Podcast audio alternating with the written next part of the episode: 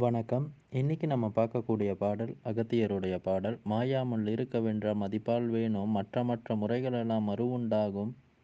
ஆயாமல் வேதாந்த நூல்கள் தன்னை அறிந்துணர்ந்து பிரம்மசுழி ஏறி ஏறு காயான கற்பங்கள் அனைந்தங்கோடி கட்டினார் நூல்தோறும் கரையோ இல்லை வாயாலே வாய்ச்சமர்த்து பேசுமாந்தர் வருவதுவும் போவதுவும் வகை காணாரே.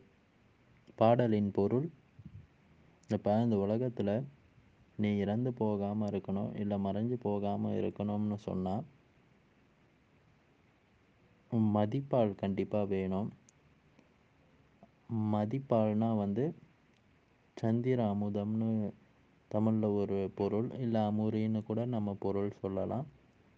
நாவினால் முத்திரையிட்டு நாம் யோகம் செய்யும் பொழுது வடியக்கூடிய அந்த அமிர்தம் பதிமூணு நாளைக்கு ஒரு வாட்டி அண்ணாக்கில் ஒரு கருநெல்லியை போல் சொட்டக்கூடிய அமிர்தம்.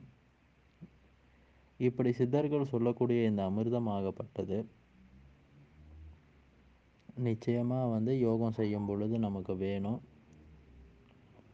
இதை தவிர்த்து மற்ற மற்ற முறைகள் எல்லாமே வந்து மீண்டும் மீண்டும் பல காரியங்கள் செய்யறதுக்கு நமக்கு ஊண்டுதலாக தான் இருக்குமே தவிர்த்து ஞானம் பெறுறதுக்கோ முக்தி அடைகிறதுக்கோ வழிவகுக்காது. தொடர்ந்து சொல்கிறாரு ஆயாமல் வேதாந்த நூல்கள் தன்னை அறிந்துணர்ந்து பிரம்மசுழி ஏறு ஏறு. உண்மையிலே வேதாந்தம் முழுதாக அறிஞ்சு அதுக்கப்புறம் வேதாந்தம்னா வந்து எங்கும் நிறைஞ்சிருக்கிறது.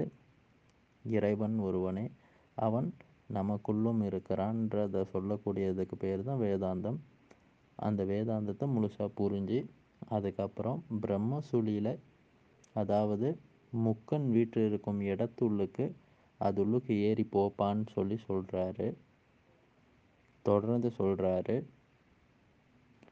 கற்பங்கள் வந்து எக்கச்சக்கமாக கொட்டி வச்சுருக்காங்க நிறைய சொல்லியிருக்காங்க.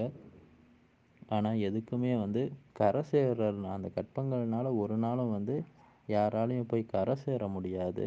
ஆக இதெல்லாம் வாயால் பேசக்கூடிய வாய் சமர்த்து பேச்சு இந்த மாதிரியான பேசக்கூடிய விஷயங்கள் நிறைய விதமான காய கற்பங்களெல்லாம் சொல்லுவாங்க.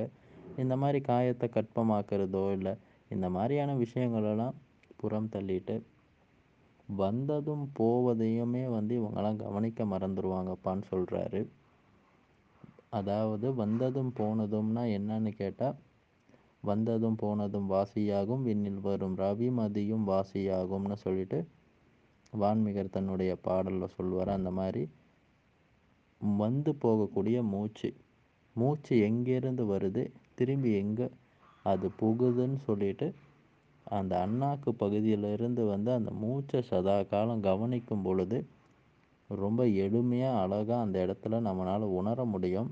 அப்படி உணர்ந்து அதில் வந்து சதா காலம் கவனத்தை வைக்கும் பொழுது நிச்சயமாகவே வந்து ஒவ்வொரு மனிதனுக்குமே வந்து யோகம் வந்து சித்தியாகும்.